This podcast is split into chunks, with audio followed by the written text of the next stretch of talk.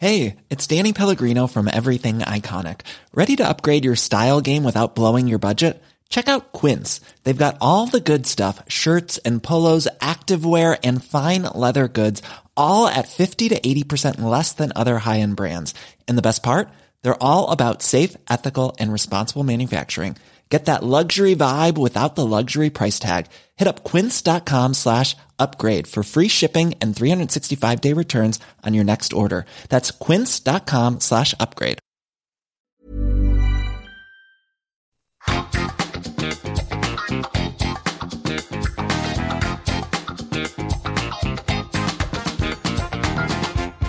Vážení a milí poslucháči, práve počúvate z Brusu nový diel podcastu na Trojici vo Dvojici.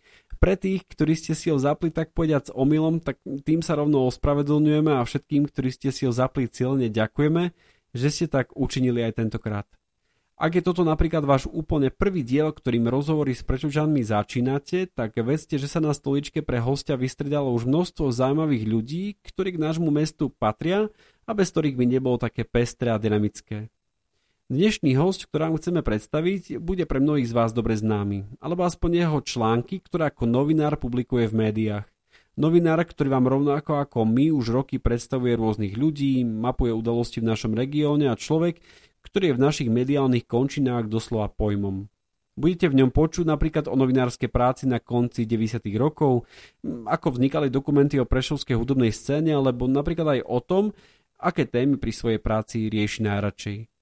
Sme radi, že náš podcast a vďaka vašej podpore rastie nielen čo do počtu vypočutí, ale aj do popularity, ktorú každým dielom naberá. Za toto všetko vám ďakujeme.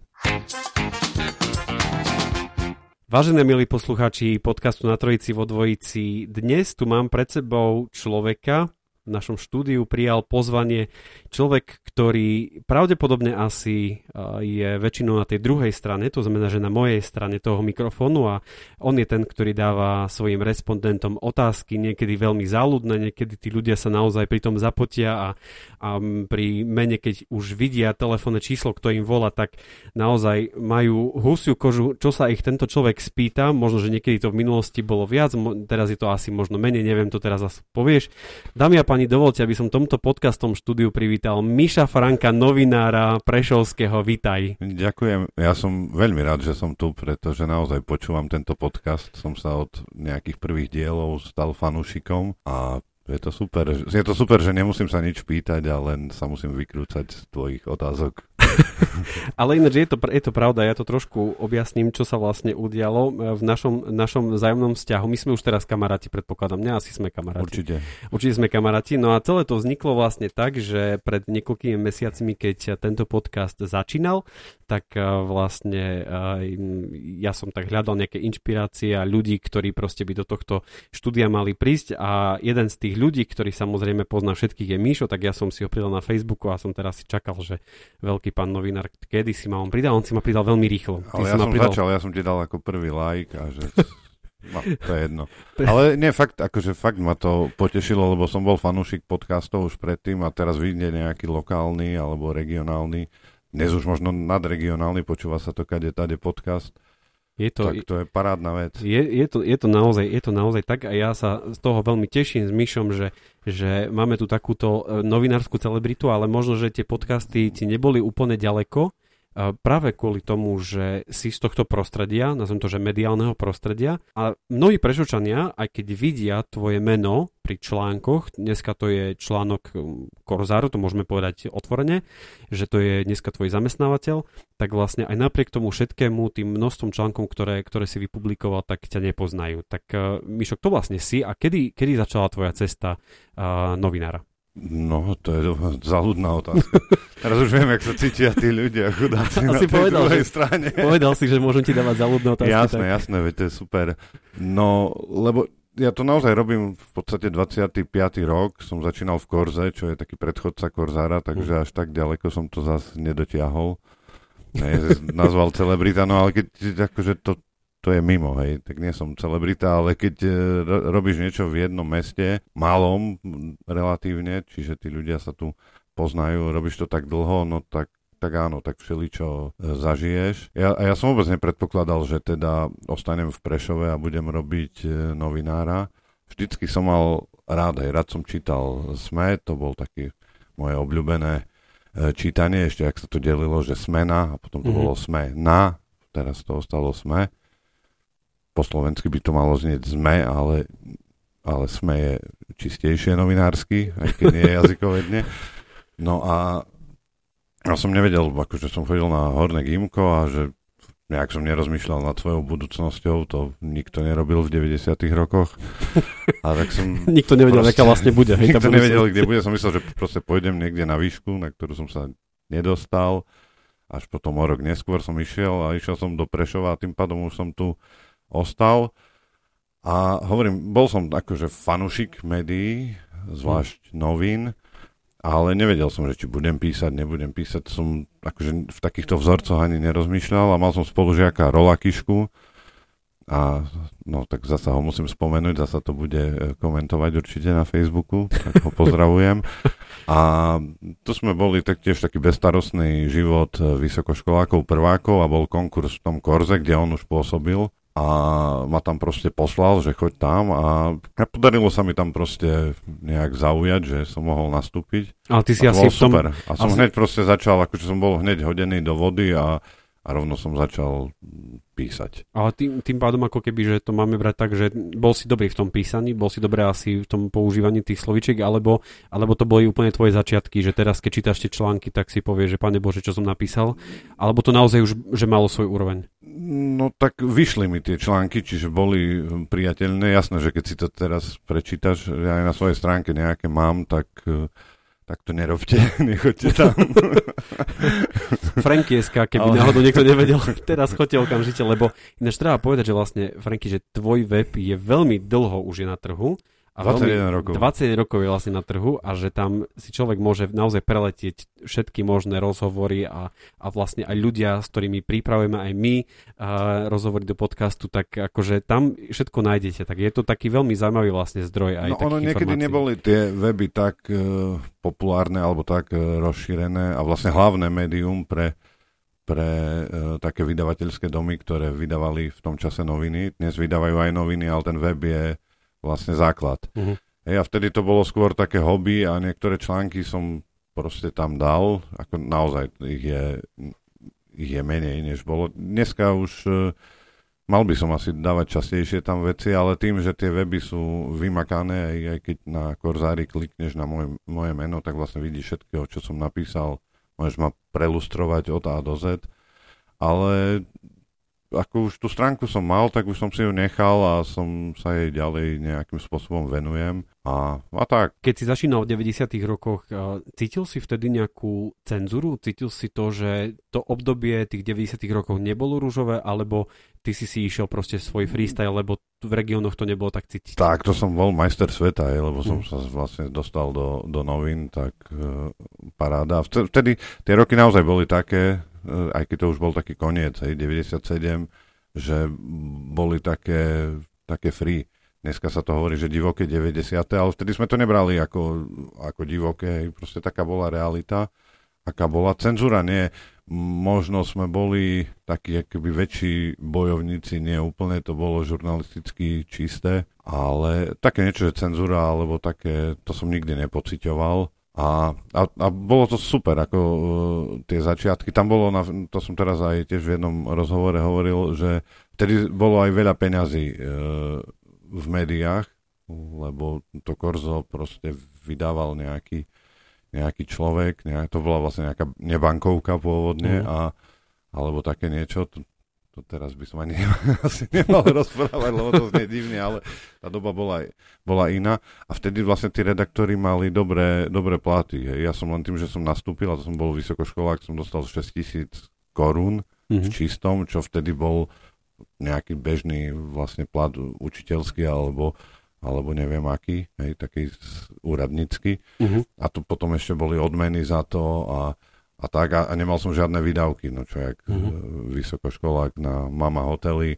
Hej, čiže to bolo, akože celé to obdobie bolo také, dneska to povieme, že divoké, ale vtedy sme to tak nevnímali, mm-hmm. proste normálne sme, sme fungovali. Bol to ešte tak mečiarizmus, dá sa povedať, mm-hmm. čiže dá sa povedať, že aj trošku sme akoby bojovali s tým mečiarizmom, že sme boli že boli tie barikády ako keby určené. A, no a ono sa to všetko vyvíjalo, ale tak ako sa spoločnosť vyvíjajú, vyvíja, tak sa vyvíjajú aj médiá. A médiá sú vlastne zrkadlom a odrazom tej spoločnosti. Čiže oni, aj keby boli o krok vpredu médiá, tak nebudú o dva kroky vpredu.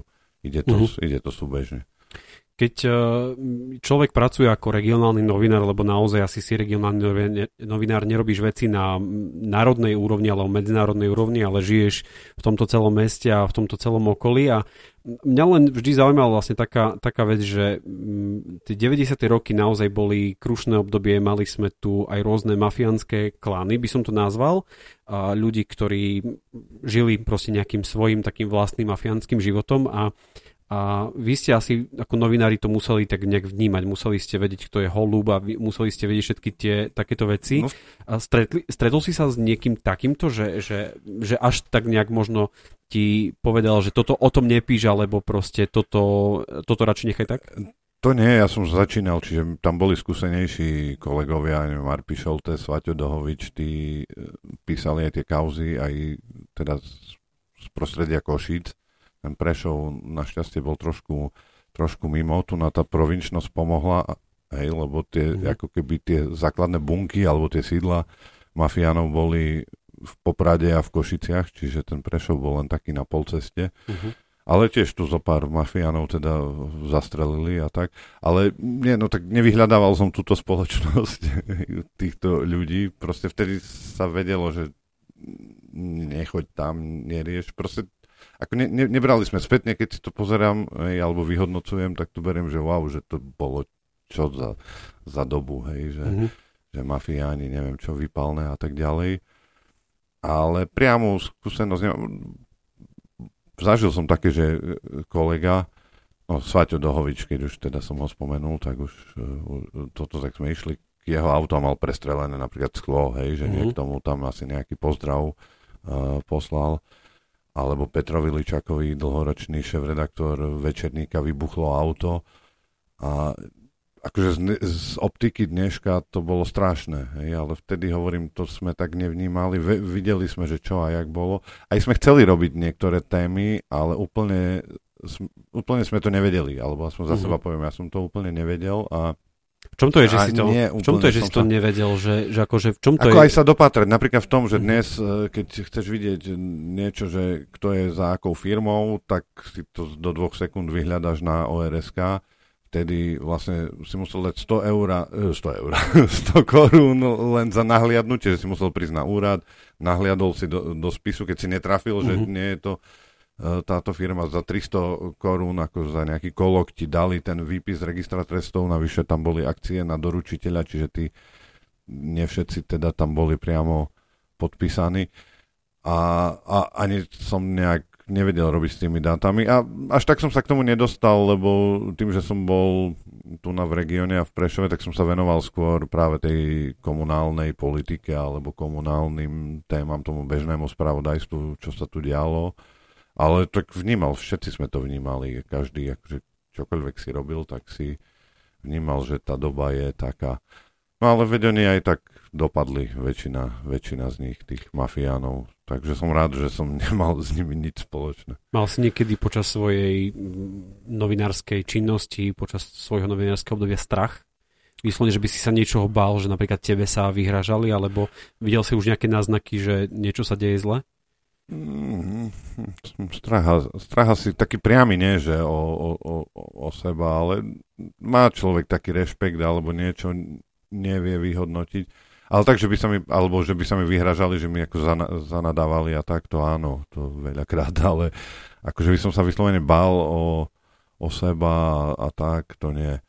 Ale vtedy to bolo také, hej, keď, keď som začínal, tak vlastne tiež skúšaš, že čo môžeš, čo nemôžeš, kam kam sa to má uberať. Uh-huh. A tak, ale ono, ani to neviem spätne nejak vyhodnotiť, proste to išlo nejakým prirodzeným vývojom. Ja som potom skončil tú, tú vysokú školu, ktorá inak nesúvisela priamo s médiami, tu bolo to vzdelávanie dospelých v Prešove a som tým automaticky plynulo nastúpil do novín, v ktorých som bez tak akože robil celú vysokú uh-huh. školu, len uh-huh. sa zmenil typ zmluvy. A tak to išlo proste zo dňa na deň, z mesiaca na mesiac z roka na rok. Keď si povedal, že si robil politické témy a čím viac som sledoval ten politický život v Prešove, tak uh, samozrejme tvoje články tam uh, veľmi svietili a občas som si povedal, že ach, tak akože toto, tento človek musí mať naozaj hrošiu kožu, pretože dáva otázky, ktoré sú na telo, ktoré sú možno veľakrát nepríjemné, či už to bolo primátorom, či už to bolo zastupiteľom alebo niekomu podobnému. Ako sa to dá celé naučiť, že proste pýtaš sa a v princípe ti to je jedno, čo ako ten človek odpovie, alebo, alebo že proste je tam až taký, že výslovný atak, akože taký novinársky. No, ja si nemyslím, že, že som až taký bol zlý eh, na nich. Aj keď, ako niekedy som bol možno zbytočne prísny, ale práve tak my sme sa, novinári, a teraz nehovorím len za seba, ale aj za ďalších kolegov z iných médií a niekedy nás bolo viac, tak akoby, eh, he, no nehecovali, ale proste každý chcel priniesť niečo také, čo upúta, čo mhm. zaujme. Čo bude mať, titul, čo bude mať titulku, hej? Čo bude mať titulku, dneska aj tie sociálne siete, to je proste ďaleko horšie, než eh, všetko, čo som kedy napísal. a to si hovorím, že som bol možno zbytočne prísny. A jasné, že pri tom množstve článkov občas som asi aj ako uletel, uh-huh. ale dlhodobo si myslím, že nie, že proste sa snaž, snažíme držať nejakú, nejakú lajnu, nejaký štandard. A, a v tých novinách navyše uh, tam sú tí editori, hej, tí šéf-redaktori, ktorí to kontrolujú, alebo kontrolujú, cez ktorých to proste prechádza to, čo si možno niektorí milia s cenzúrou, no nie je to tak, je to skôr taká viacstupňová kontrola. Hej, občas nejaký úlet konzultujú, že to je moc, že to tam má byť, nemá byť. Mm-hmm.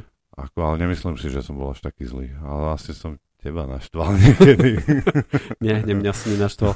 Stále ma, zaujalo, stále ma zaujímalo pri novinároch to, že samozrejme žijete svoje životy, máte rodiny, máte mami, otcov, deti, manželky a tak ďalej a, a možno, že veľakrát máte aj nejaký osobný vzťah k tomu mestu alebo v tvojom prípade to je nejakému regiónu a vnímaš ako tú celú situáciu aj ako osoba, ako, ako bežný človek aj napriek tomu všetkému musíš byť nezávislý, musíš byť nestranný, musíš jednoducho podávať tie také úplne, že fair otázky a fair informácie.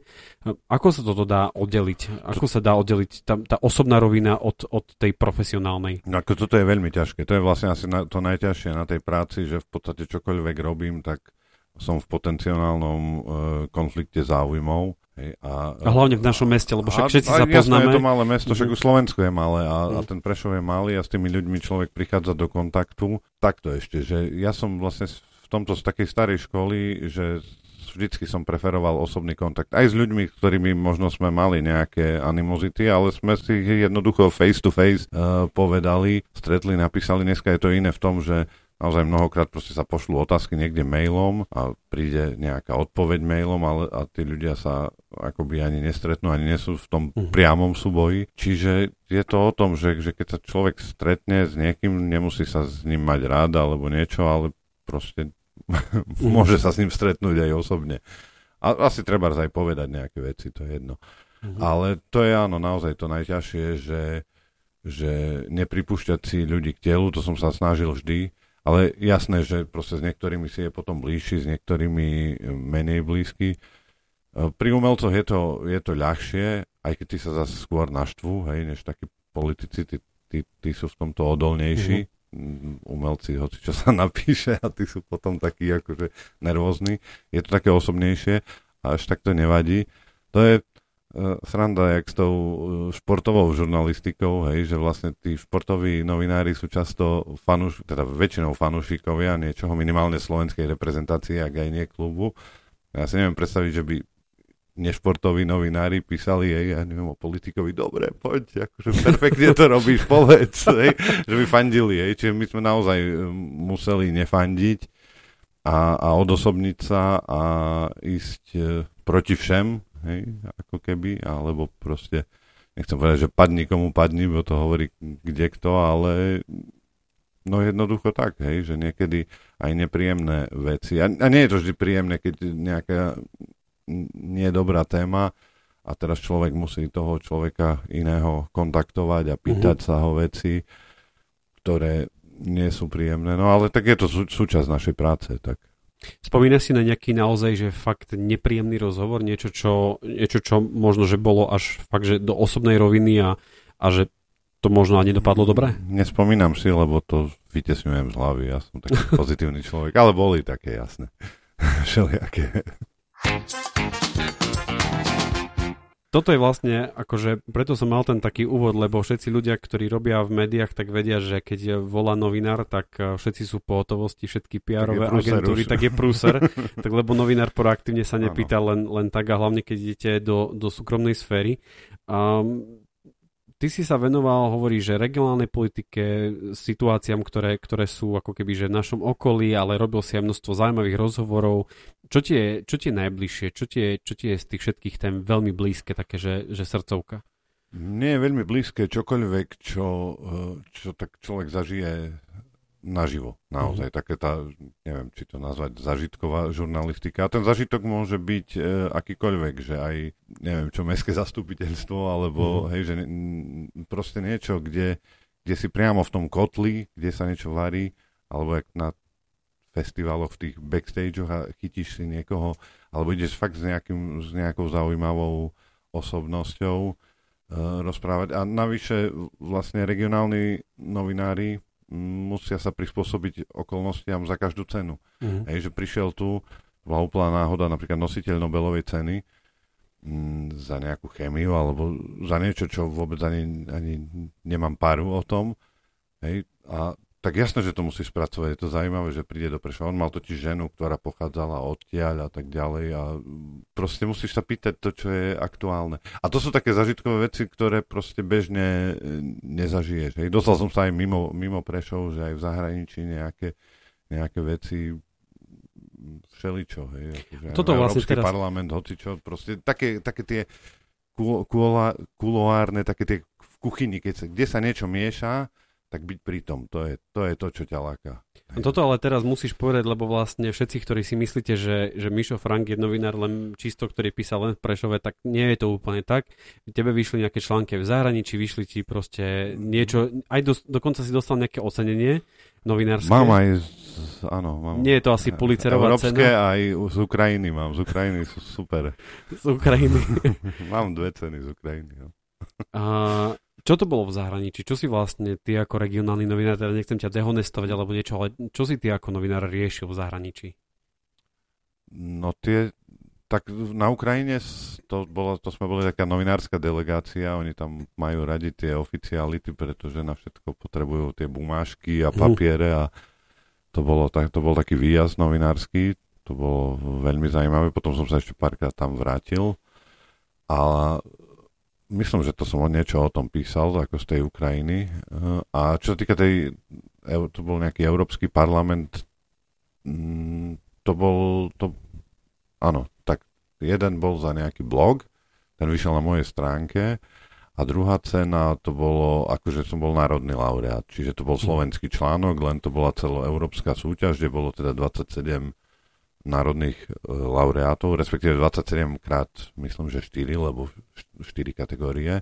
A potom ešte vybrali nejakú Grand Prix a to, mm. už, to už nebola moja. Ale tak e, zasa to súvisí s regiónom. Hej. Proste, a to je jedno, akože ty, jak novinár na čo natrafíš, môže to byť zaujímavé a môžeš to objaviť ani nevieš kde ty pri nejakej príležitosti, neviem, či to bolo pivo, alebo len tak sme sa neformálne bavili, si vravel, že si bol aj v Londýne ako novinár. No, v Londýne bol no, super. Bol si v Londýne. O čo vlastne išlo? No, ono to bol v podstate taký komerčný článok, veď e, aj novinári žijú z, teda nie novinári, ale noviny žijú z komercie a vtedy sme úzko spolupracovali, tu asi môžem povedať aj značku a tak ďalej, Hej.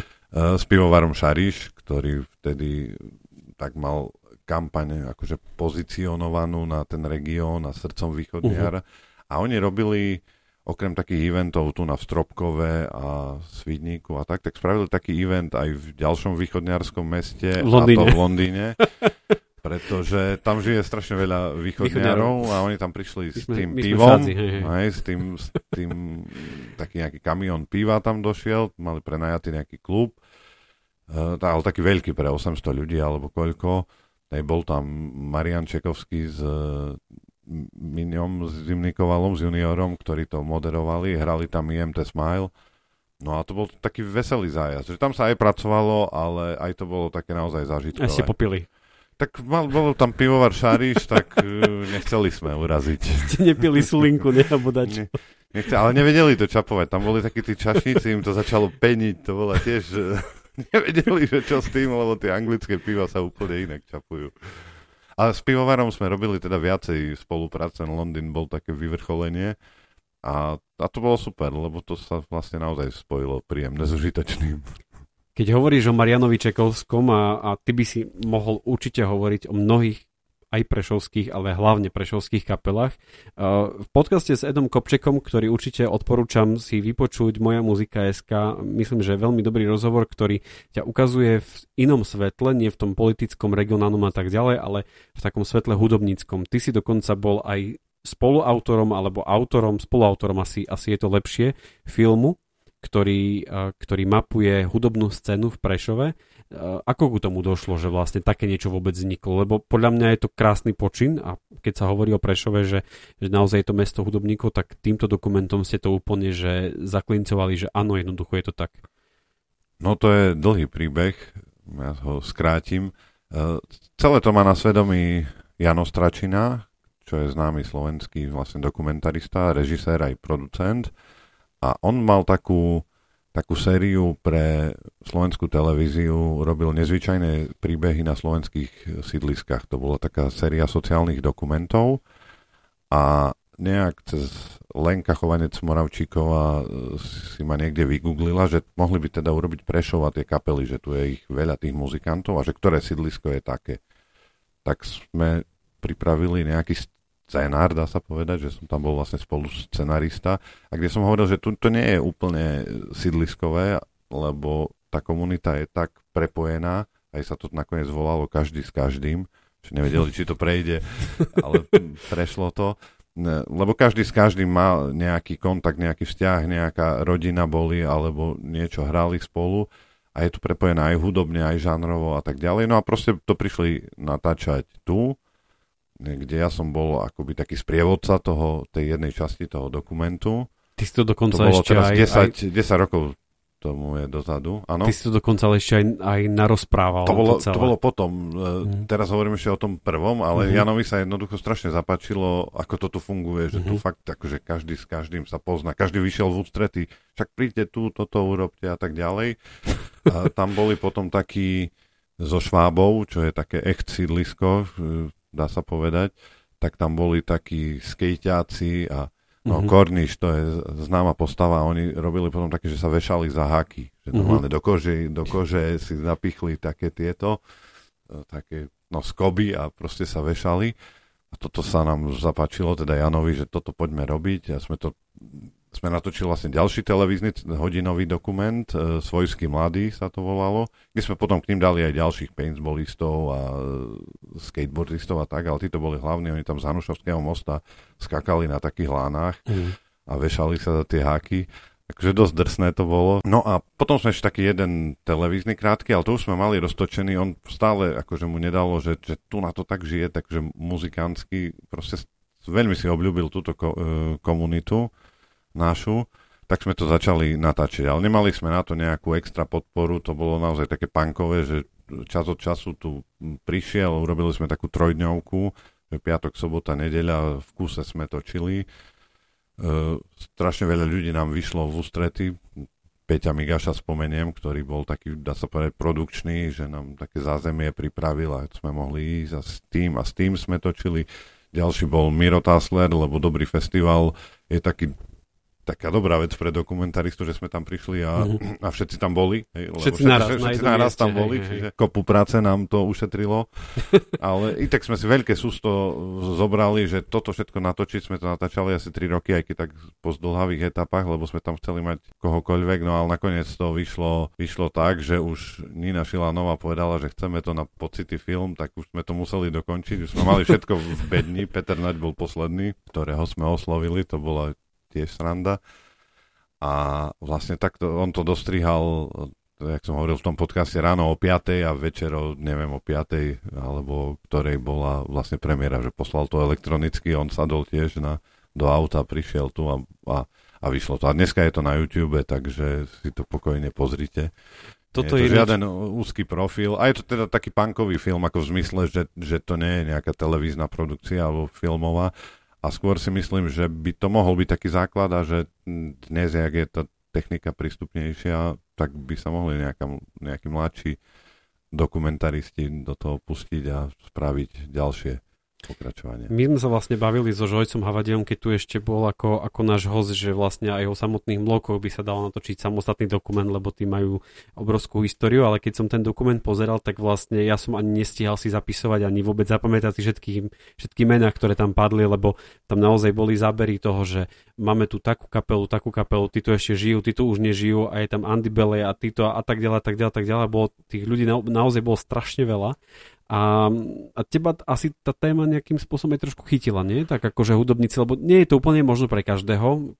Novinár, ktorý sa venuje športu a vôbec tú, tú hudbu nerieši, alebo tí, ktorí sa venujú, ja neviem, kolegovia zo Smečka, tak proste spravodajstvu alebo respektíve politike, tak vôbec toto vôbec nemusia riešiť, ale teba to asi tá téma celá chytila. Nie? No je to také naše prešovské. Mm-hmm. Ako celé to natočil uh, Jano, ktorý je vlastne Bratislavčan pôvodom zo Zvolena, čiže bol tam aj nejaký nadhľad Samozrejme, ktokoľvek si to z tých muzikantov pozrie, tak by to natočil inak, by povie, že toto tam malo byť a to tam nemalo byť a, uh-huh. a tak. A, a hovorím, veľké sústo sme si zobrali, ale som rád, že, že sa to dokončilo. Lebo väčšinou sa točia dokumenty, že ja neviem, loci, hej, hovoríš, tak máš tam 10 respondentov, ešte nejakých okolo nich nájdeš, zo pár záberov, a dotočíš to. Ale my sme tam proste dali všetky, akože myšmaš, že Lipa spolu s Rastom Lendackým a proste od akože lokálnych muzikantov až po vlastne dneska slávnych. Dostali tam svoj priestor samozrejme Taslerovci, ktorí sú úžasný fenomén, e, nie že prešovskej, ale slovenskej scény hudobnej alebo celkovo kultúrnej. Takže Takže tak nejak to bolo. Ako, ono to samo prišlo. Ku mne väčšinou tak tie veci nejak prídu, že ja úplne nie som iniciátorom. A ja to potom rozbehnem a potom to niekto musí dokončiť. Ale ty si, ty si veľakrát mi to tak príde, že vlastne ty aj dostaneš tému takú, že proste o nej absolútne nič nevieš a to je taký posledný, posledný príklad toho, že ste riešili ste riešili um, podzemné vody, alebo čo to vlastne bolo, ste riešili takú... To už je za mnou, už teraz riešim pápeža, o náboženstve sa môžeme v pohode porozprávať, mám veľa perličiek.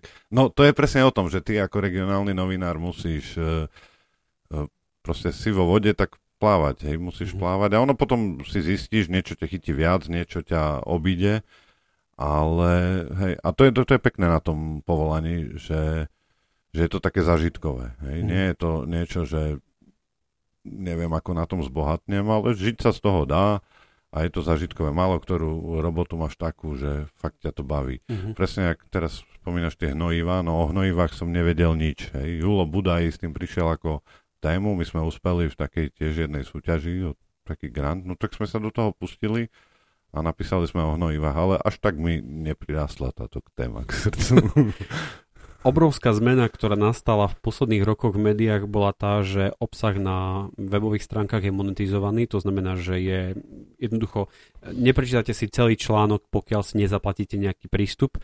Dovtedy, pokiaľ to takto nebolo, tak vlastne ty si nemal šajnu o tom, že koľko ľudí si prečítalo tvoj článok, pokiaľ išlo na nejaký print a mohol si v podstate vyprodukovať dneska čokoľvek. A dnes sa ako novinár musí snažiť aj o to, aby si vytváral obsah, ktorý bude jednoducho čítaný, na ktorý sa bude klikať a tak ďalej. Nie je to trošku taká už taká deformácia toho, tej novinárskej ako keby že branže, lebo tebe naozaj teraz, ak to zoberiem úplne komerčne, tak ide ti o to, aby tvoj článok bol čítaný, aby bol dočítaný, aby tam to piano média, ktoré vlastne tam máte na stránke, aby um, bolo teraz poplatnené a tak ďalej, tak ďalej, že nie je to trošku naozaj tá deformácia toho, toho novinárčenia? Je to prirodzený vývoj. Akože vždy sa platilo za noviny, kupovali si ich ľudia v stánku, alebo boli niekde v kaviarniach, dostali sa k viac ľuďom, vždycky sa to nejak meralo, teraz sú tie dáta presnejšie to je ako s podcastami, že rozhlasové relácie s hovoreným slovom boli bežné, ale väčšina, väčšina komerčných staníc proste prišla s nejakými formátmi hudobnými a tak a ľuďom to začalo prirodzene chýbať A dneska vychádzajú podcasty, nájdu si svojich poslucháčov a dá sa to aj presne merať. Uh-huh. Možno aj monetizovať sa to dá a, a už sa aj pripravujú nejaké také platformy. Slovensko malo šťastie v tom, že prišlo to Piano Media vtedy, Tomáš Bela a nepodporovali to akoby sami za seba, ale ako odvetvie. A všetkých dali ako jednu kablovku pod jedno predplatné. A naučili ľudí platiť za obsah do vysokej miery, ako v porovnaní hlavne s inými štátmi e, tie dáta dneska sú presné. A ľudia sa naučili, že áno, obsah je a vlastne stojí to pár eur na celý mesiac, mali tam všetko. Dnes už samozrejme každá tá redakcia si to spoplatňuje sama, ale treba povedať aj B, že naozaj toto je dnes, dnes základ e, tých tých príjmov vydavateľských mm-hmm. domov, lebo ten, ten printový predaj, teda predaj tlačených vydaní klesa.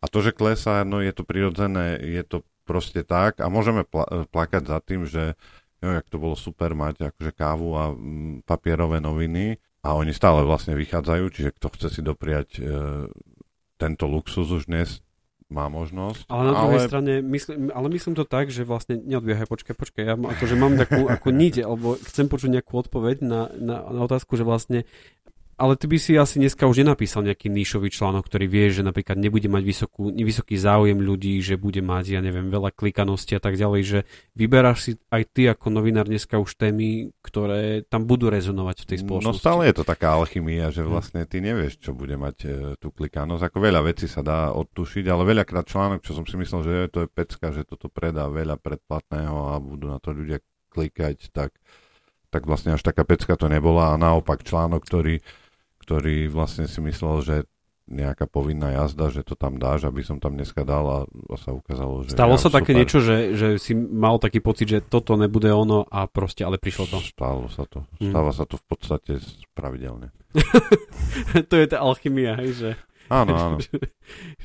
Môžem povedať eh, príklad. Uh, uh, zomrel známy prešovský šéf kuchár, ale bol naozaj ako lokálne známy, e, lebo tu varil v Dukle a, a v Platane nedávno a napísal som taký nekrolog, takú, taký lokálny, ako naozaj akože vzdať úctu tomu človeku a uh, som hovoril tam s jeho manželkou a so šéfom prešovských uh, kuchárov a cukrárov, ktorý on, ktorým on bol kedysi a malo to proste obrovskú celoslovenskú čítanosť. Mm-hmm.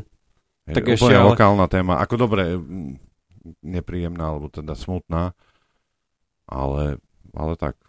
Ale to je asi ten novinársky život, že vlastne nerozoberáte niekedy len naozaj tie pekné pozitívne veci, ale aj tie negatívne, lebo však máme za sebou už umrtie veľkého herca, pána Strážana a podobne, takže o takýchto ano. veciach asi tiež jednoducho, asi tiež jednoducho musíte napísať. No, ako to je, to je také ťažké, lebo aj občas to potom ľudia ako zle znášajú, alebo akože to hejtujú, alebo komentujú, ale jednoducho, no, patrí bohužiaľ k životu aj, aj tá smrť a Áno, tak e, veď ako niekto to napísať musí a je mm-hmm. potom otázne, ako a tak ďalej, no ale... Ty si z tej generácie novinárov, ktorí si ešte pamätajú obdobie, že neboli komentáre na Facebooku, neboli komentáre na webových stránkach a tak ďalej, to akože tá možnosť komentovania proste prišla až neskôr a určite sa stáva aj tebe, že jednoducho niečo napíšeš a okamžite hejt ľudia, ktorí sú proste najmudrejší na celom svete, ti proste začnú hejtovať. Možno aj ten tvoj článok, alebo to, to celé to, ako si ty to popísal, nezávisle a podobne, že jednoducho si to chcel napísať fakt ako novinár. Ako toto vnímaš? Ako zasiahnete to ako osobu, alebo to berieš tak, že hrošia koža a proste idem ďalej? Nedá sa to asi úplne s hrošou kožou vnímať, ja sa to snažím nečítať. Ako, už nie je to možno ako také klíše, ale naozaj uh, sa snažím nečítať diskusie, lebo a keď sa aj k nejakej dostanem, tak sa snažím nezapájať, lebo sa zapojím, však párkrát ako človek uletí, že sa zapojí a už sa vlastne nevymotáš z toho a, a tak ono to potom prejde. Akože proste mm-hmm. každá, každé čudo 3 dní trvá každá správa je o 3, 3 dní stará a to, toto je asi taká obrana, lebo No čo, a niekedy tí ľudia môžu mať aj pravdu, respektíve pravdu akoby cez svoju optiku, ale moja optika novinárska bola iná mm. a viem, prečo bola iná, ale no čo teraz budem robiť? Tak mne sa... Zakázať Facebook alebo čo? Mne sa veľmi páči, mne sa veľmi páčila tvoja hláška, ktorú si povedal tiež pri jednej prožitosti, že ja nie som 100 eurovka, že by som však páčil každému. No, no, jasne. tak, ale tak to je. Návšteva pápeža na Slovensku je vec, ktorá je unikátna, mimoriadná, asi tu nie je každý rok, nie je to bežná návšteva nejakých um, politikov a ľudí, ktorí sú vo verejnom živote až takto známi, ako je to on. Uh, čo sa deje v novinárskej obci počas, počas tohto celého obdobia? Ako sa vy ako novinári pripravujete na, na túto návštevu? To je dobrá otázka.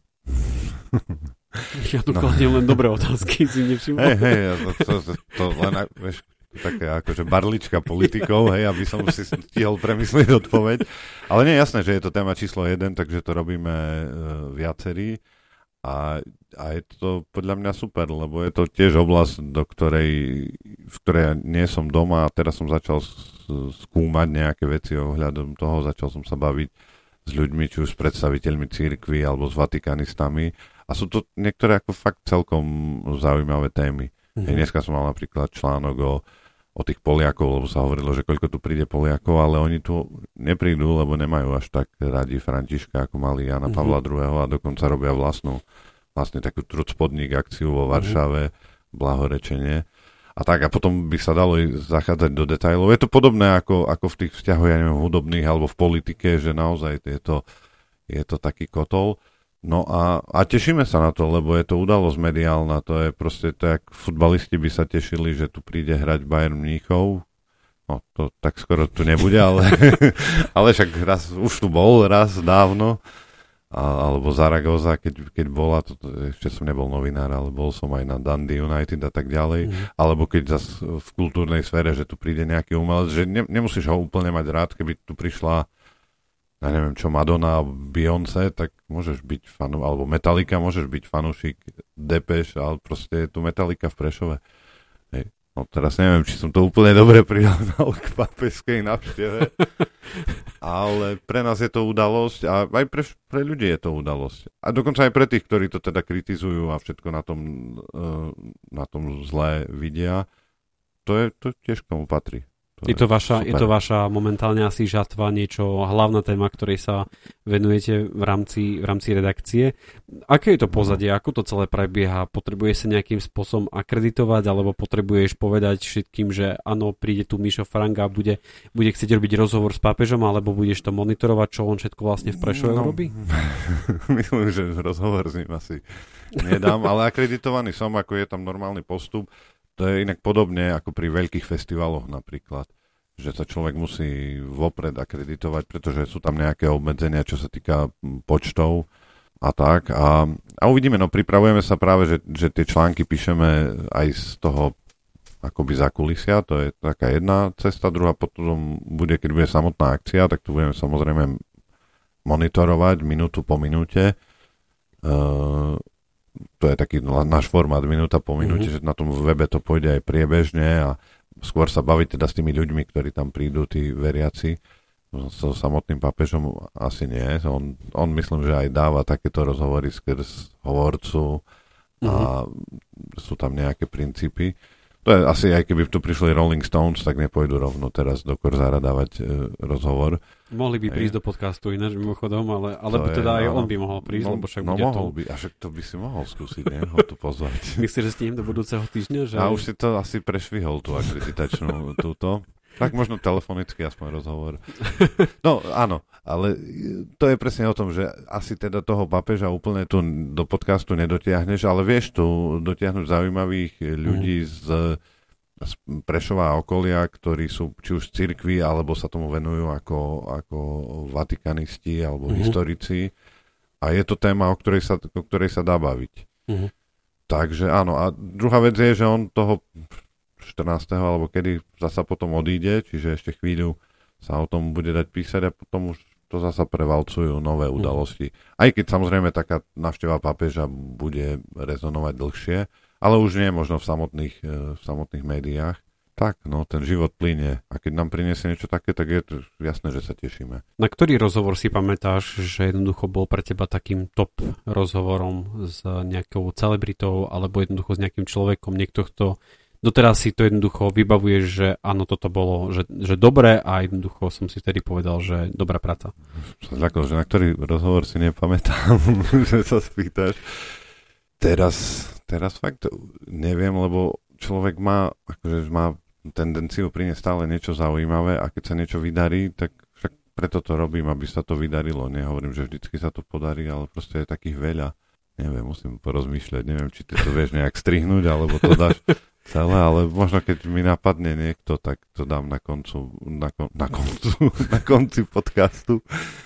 Fakt nie, lebo proste, akože každý je niečím zaujímavý, tak väčšinou sa nebaví s človekom, ktorý nie je zaujímavý. A často sú to ľudia proste tu na teraz prešov... No to, čo robíš ty, veľkú prešovčanov, akože uh, si vytiahol, s ktorými, s ktorými, o ktorých nevieš treba mediálne, že existujú aj ja som o mnohých nevedel, a je to akože super, je to zaujímavé. A na druhej, a na druhej strane my sme nevedeli o niektorých hostí, ktorých ty si už vlastne už dávno, ja neviem, vyspovedal a takou možno pikoškou, možno, že predbieham e, rozhovor, ktorý, ktorý chystáme, bude z Mafia Corner s e, Marušincom. Jej. A to je človek, ktorý 95% prešovčanov a aj tých presne youtuberov, ktorí proste vedia, čo vlastne ten človek urobil, tak nevedia, že vôbec je prešovčan. A sú takéto, takéto postavy a o jednej vám určite ešte pri nejakej príležitosti povieme, lebo nežije na Slovensku, ale je veľmi, veľmi, veľmi zaujímavá. Ja som si spomenul na taký rozhovor a dokonca tak, jak e, mám rád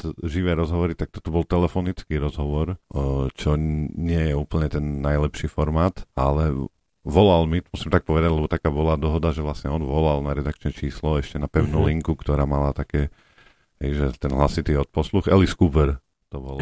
To Alice, bolo Alice Cooper ti volal. Alice Cooper mi volal z Ameriky on mal tu nejaké európske turné, alebo turné, myslím, že na Slovensku mal iba v Košiciach alebo v Bratislava Košice e, koncerty a mal dohodnuté asi tri rozhovory telefonické. A to bolo perfektné, lebo on to samozrejme mohol nechať tu na, na regionálnych promotérov, nech urobia promo. A ja som sa ho pýtal, že či, či je to ako... A on, že ja som s tým fajn, že prišiel som do štúdia tu mi urobili kávu, máme príjemnú debatu, vybavím rozhovory, idem niekde po deti snáď do, šk- do školy, alebo no, prosím, že niekde ide za povinnosťami. A to bolo také, také milé, hej, že sa vlastne bavíš nejakým človekom. Ešte som sa musel pripravovať aj trošku angličtinu oprášiť, aj tie otázky si pripraviť, aby som vedel aj reagovať na to, čo povedal. A nakoniec to bolo naozaj také, že milé, spontánne uh-huh. a to bolo také, také možno zaujímavé. Máš nejaké ešte novinárske sny? Niečo, čo, nejaký rozhovor, ktorý by si chcel urobiť, jednoducho niečo, na čo sa chystáš? Nemám.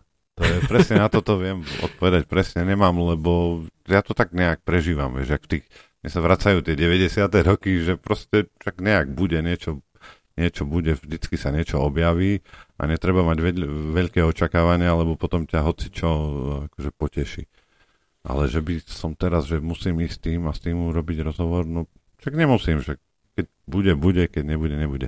Toto ako s týmto už som po tých rokoch vyrovnaný. Niekedy som možno bol taký akože ambicioznejší v tomto smere, ale teraz to nie je nutné.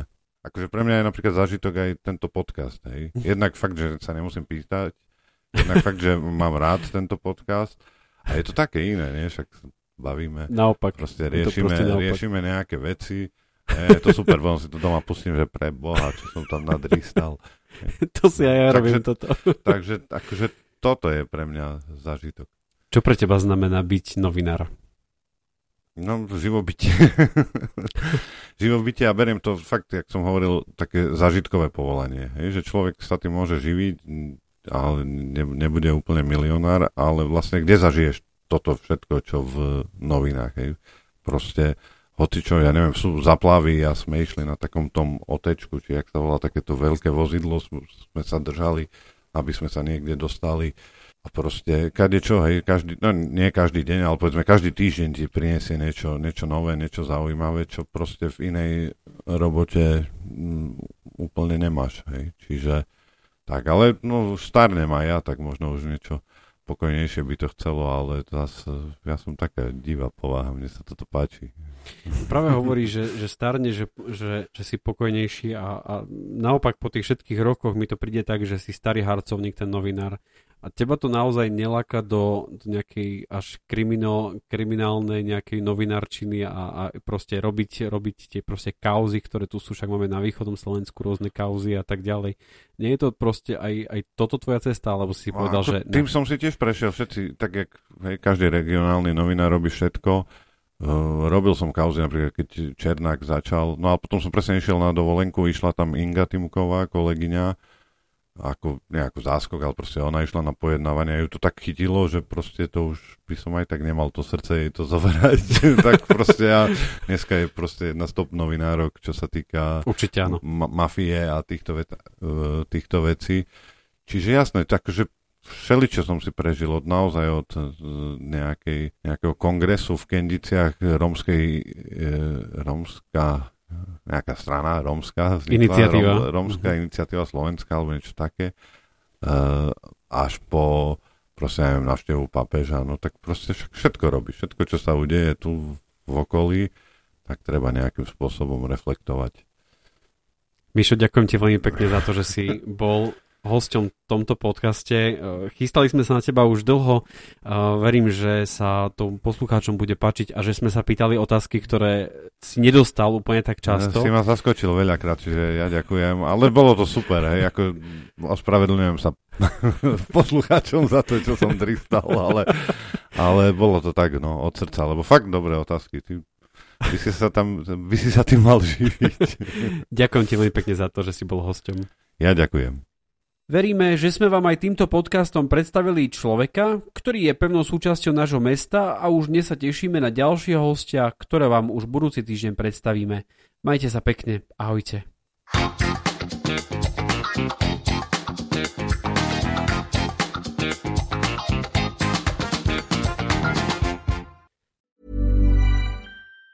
Even on a budget, quality is non-negotiable. That's why Quince is the place to score high-end essentials at 50 to 80% less than similar brands. Get your hands on buttery soft cashmere sweaters from just 60 bucks, Italian leather jackets, and so much more.